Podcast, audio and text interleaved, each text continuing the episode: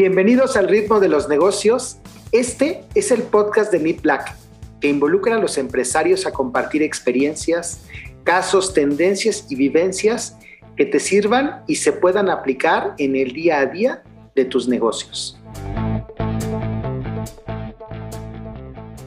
Soy Miguel Chanona, coach ejecutivo, y me dedico a crear talleres que cambian vidas. En este episodio tengo el gusto de presentarles a Alejandra Moya, quien es la directora de Crescolab.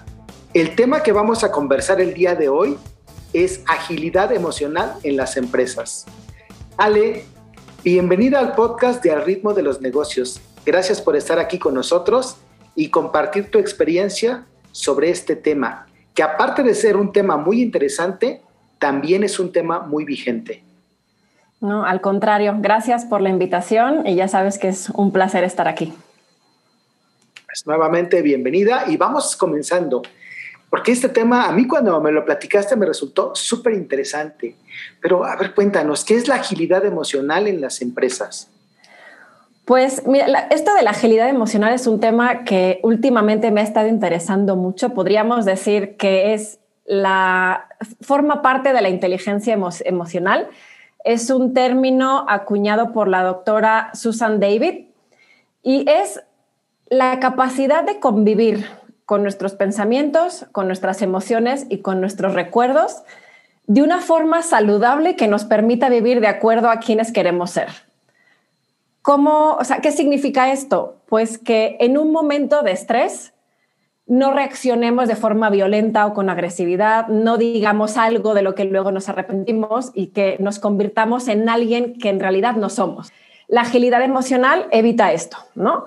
¿Y cómo lo hace? Pues por un lado, tiene un componente que es la autoconciencia, que es darse cuenta y ser capaces de identificar qué es lo que estamos sintiendo específicamente, más allá del estoy bien, estoy mal, eh, y, por otro lado, el ser capaces de, fluir con esta emoción que estamos sintiendo. Por educación y por, cultura, se nos ha educado a que el enojo hay que controlarlo, la tristeza hay que sobreponernos a ella, eh, a que está mal sentir celos y está mal sentir envidia y por tanto hay que suprimir esas emociones.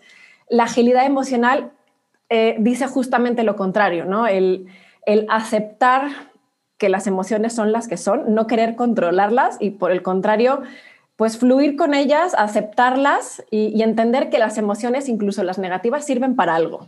Y entonces, desde esta autoconciencia y de este entender que las emociones negativas forman parte de la vida, pues hacer algo con ellas que nos sirva para nuestro propósito como líder, como esposo, como papá o como amigo.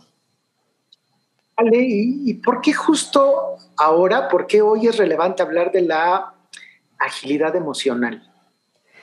Pues mira, en la idea, en el concepto de empresa, va inherente el cambio y va inherente el, ritmo rápido y va inherente la necesidad de, de, adaptarnos y de fluir con lo que nos va sucediendo en la empresa. Eso en general en la vida. Ahora en particular, con lo del COVID, con la pandemia y con la situación que hemos vivido, pues más que nunca ha sido muy necesario ser muy resilientes, eh, sentirnos cómodos con el cambio y sentirnos cómodos con, con, este estrés y con esta situación incómoda y de incertidumbre.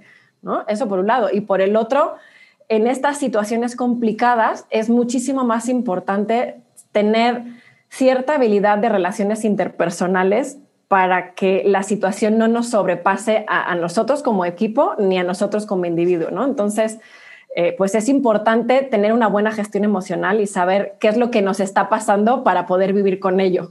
Entonces, hablaríamos de, no estar atados en algo, de no tener una rigidez. ¿Eso cómo se observa en las organizaciones o en las empresas?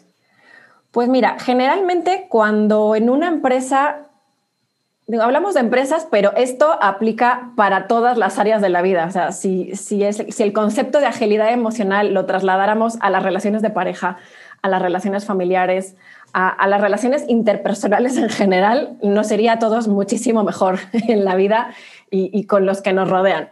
Pero en la empresa en particular, cuando estamos clavados en, en esta rigidez emocional y en una mala gestión de las emociones, el síntoma primero es pues malas relaciones dentro de los equipos, conflictos con los clientes, eh, puedes incluso llegar a perder una promoción ¿no? a un puesto mejor, eh, hay bajo rendimiento y, me gustaría darte un ejemplo ¿no? de, así como muy concreto, muy simple, pero que creo que les va a quedar bastante claro cómo se ve. Por ejemplo, en una empresa, eh, de manera interna, el equipo directivo ha decidido que van a hacer una reestructuración van a cambiar los equipos, no sé, a lo mejor se han fusionado o algo ha sucedido con la empresa. Y entonces, dentro de todo este cambio estructural empresarial, eh, definen que el gerente A, que tiene muy buen rendimiento, que se lleva bien con la gente, que tiene ciertas cualidades, a esa persona la van a ascender a un puesto mejor, le van a dar unas responsabilidades más grandes y le van a poner a, cargo de un proyecto muy bonito, muy entretenido y muy motivador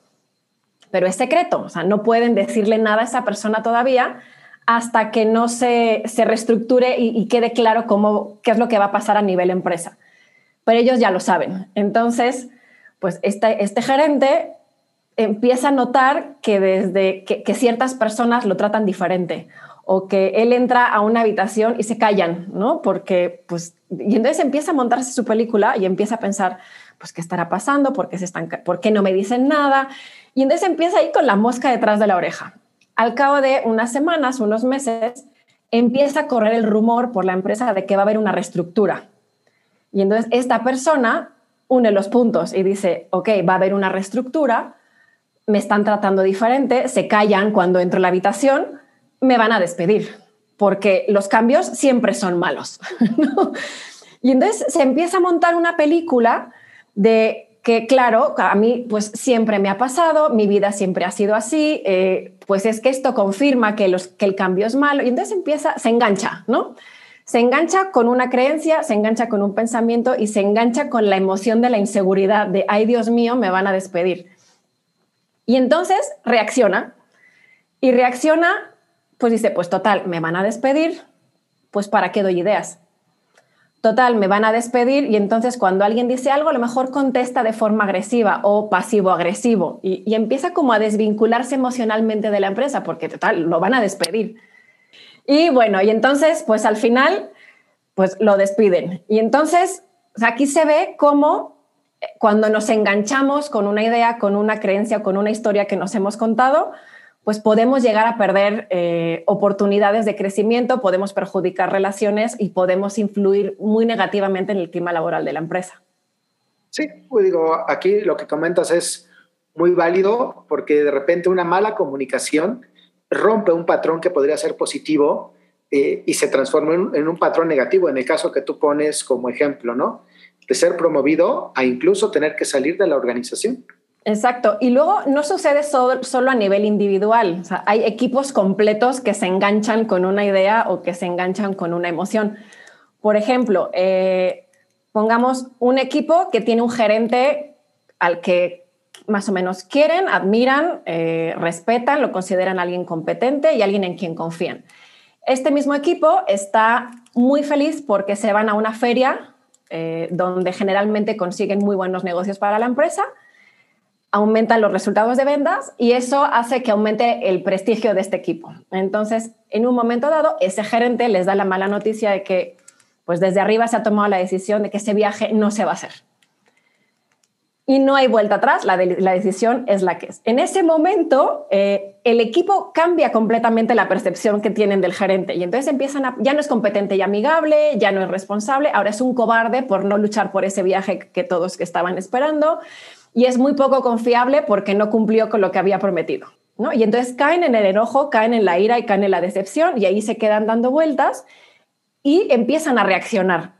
¿no? Entonces, esos dos son dos ejemplos de rigidez emocionales. Caer, engancharse con algo y, quedarse ahí dando vueltas.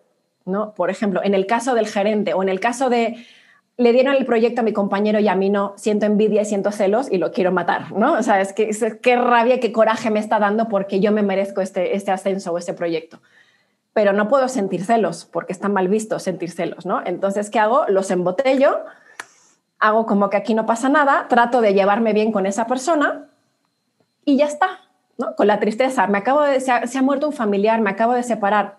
La reacción es, no estés triste, ¿no? Olvídalo, supéralo, ¿no? Y entonces embotellamos lo que estamos sintiendo, embotellamos ese pensamiento. ¿Qué sucede? Que no estamos resolviendo el problema y entonces tenemos fugas emocionales y entonces no le digo nada a mi compañero o no digo nada de mis celos, pero luego me voy a una cena y exploto. ¿No? Entonces hay que tener cuidado con eso. Sí, y, es, muy marcado, ¿eh? y en México yo creo que lo observamos muchísimo, porque al final la emoción va a salir, de una u otra forma va a salir y puede salir de manera pues controlada si se platica, o puede salir de una manera emocional desbordada, con alguien saliendo de la empresa porque no fui tomando en cuenta, o con una actitud negativa de pues ya no me importa, ¿para qué me esfuerzo si no me consideran? Entonces, ese tema que, comentas es, es muy importante y creo que todos los que nos están escuchando seguramente les ha pasado eh, eh, en, en, sus organizaciones o en algún momento de la vida verlo, porque también ocurre en las familias, no solamente en las empresas como, como comentabas hace un momento, ¿no? Pero, pues, Andy, ¿qué podemos hacer para ser más ágiles eh, como organización o con nuestras relaciones? Pues yo les diría empezar a nivel individual y generar una cultura de agilidad emocional y poco a poco irlo trasladando a los equipos. ¿Y cómo lo hacemos a nivel individual? Hay cuatro pasos.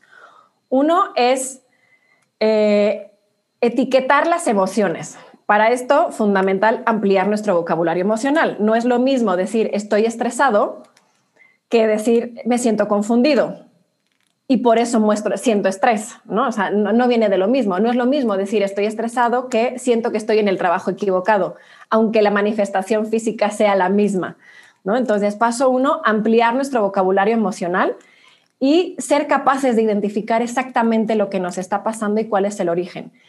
Luego, siguiente paso, distanciarnos. Ahí puedes utilizar diferentes técnicas. Hay quien le gusta escribir, hay quien le gusta hablarlo con alguien, hay quien utiliza el humor, yo particularmente utilizo mucho el humor y me observo a mí, o sea, me observo a mí misma como un personaje que está haciendo una tontería, como de, o sea, ve la reacción descomunal que estás teniendo ante algo que en realidad no es para tanto, ¿no? Entonces me río de mí misma, tomo distancia y soy capaz de ver otros puntos de vista de la situación. Eh, en tercer paso sería preguntarnos nuestros porqués. Cuando estás a punto de decirle al otro, de todo menos guapo, te vas a preguntar, a ver, ¿esto qué voy a hacer? ¿Está alineado con, mi, con, esta idea y con esta imagen que yo quiero crear de mí mismo de ser alguien respetuoso? Y en ese momento tomar la decisión consciente. ok, estoy súper enojado, estoy hasta las narices de lo que está sucediendo, odio esta situación, pero decido no insultar, decido no gritar, decido no golpear la mesa, digo, me voy a tomar el aire o vas a tomar otro tipo de acción, ¿no? Y el cuarto paso es la ley de los pequeños ajustes, no esperar que esto va a suceder de un día para otro y que la cultura de tu empresa va a cambiar en una semana porque es irreal y van a acabar todos frustrados, ¿no? Es decir, bueno, poquito a poco instaurar la cultura de se vale no estar bien Y, se vale reconocer las emociones oscuras y los pensamientos oscuros que estamos teniendo de celos, de envidia, de me siento despreciado, no me siento tenido en cuenta, porque desde ahí vamos a poder ir haciendo estos pequeños cambios poquito a poco como empresa y como equipo para que al final pues todo fluya. Pues sí, eh, bien, lo dices, parte de la naturaleza humana. Eh, el tema es que no hemos sido en muchas ocasiones educados a ser conscientes de lo que sentimos. Y algo que tú decías, la verdad es que me, resuena mucho, el que no sabemos eh, diferenciar nuestras emociones y las confundimos. Y como no sabemos cuáles son, pues de repente confundimos mucho las cosas. La verdad es que creo que este es una aportación, un aprendizaje para todos de los que somos empresarios aquí, de ser conscientes de nuestras emociones y de las emociones que tienen eh, pues la gente con la que trabajamos y, la gente con la que convivimos día a día, amigos, compañeros, familia. La verdad, Dale, es un tema súper interesante este, y, bien vigente ahorita que lo estamos viviendo tanto tiempo encerrados en nuestras casas. ¿eh? La verdad es que te agradezco muchísimo por esto que nos compartes este, y pues por haber aceptado la invitación a estar y compartirnos este tema en el ritmo de los negocios. Y un último punto, ¿con qué reflexión nos quisieras dejar el día de hoy de este tema tan eh, interesante que hoy nos has platicado? Pues yo le diría a los líderes que, al final, si estamos al frente de una empresa, somos nosotros quienes tenemos que empezar a, dar el ejemplo. Si nuestra gente ve que nosotros mismos no somos capaces de reconocer nuestras sombras y, que no nos sentimos cómodos con la incertidumbre, con el miedo o, con el enojo, nunca ellos lo van a hacer. Entonces, pues yo les animaría que, que fueran lo suficientemente valientes como para empezar a reconocer la humanidad a, sí mismos y a los demás, porque al final el hecho de ser líder no nos da el deber de saberlo todo y de ser omnipotentes. Y, cuanto más humanos nos mostramos con nuestra gente y nuestro equipo, mejor fluyen las cosas. Totalmente de acuerdo contigo. Y bueno, Ale, pues como aquí es costumbre en el ritmo de los negocios, todos los invitados tienen que compartir una canción. ¿Qué canción te gustaría dejarnos que evoque en parte el tema que nos has compartido el día de hoy?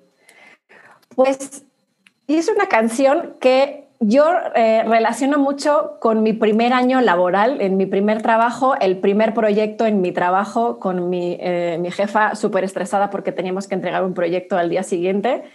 Y bien rockera ella, poníamos Evanescence en la oficina y, a todas horas estaba sonando la canción de Bring Me to Life. Entonces, para mí esa canción es está muy relacionada con el trabajo duro y con el, ¿no? y con el fluir y el trabajar para que las cosas sucedan. Perfecto. Y pues quedándonos con esta idea de hacer que las cosas sucedan, yo te agradezco muchísimo, Ale, el haber estado con nosotros, el habernos compartido tu experiencia y el haber aceptado esta invitación. Al contrario, un placer. Ya sabes que me encanta esto y gracias por la oportunidad a todo el equipo de Deep Black. Pues muchísimas gracias. Y bueno, yo soy Miguel Chanona, coach ejecutivo, y esto es al ritmo de los negocios. Nos vemos en el próximo episodio.